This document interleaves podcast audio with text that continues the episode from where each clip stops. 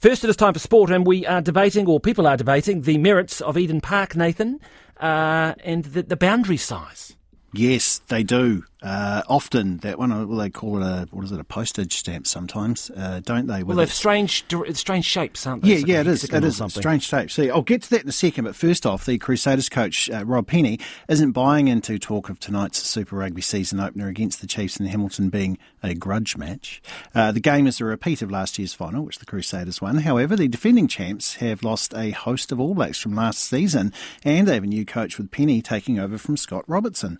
The Chiefs are touting it as a bit of a grudge match, a bit of a rematch of the final. We're not going there because it's not. This is a new season, a new group. It's an opportunity for our group to see where they're at.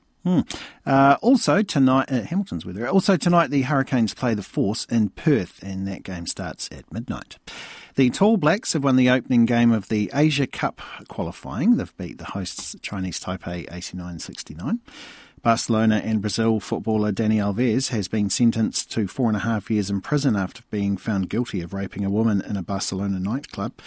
And Ferrari's Carlos Sainz set the pace on the second day of Formula One testing in Bahrain ahead of Red Bull's Sergio Perez and Mercedes' Lewis Hamilton. Koinā ngā pūrongo haki na kena. That's your sports news, and Nicola has weather next.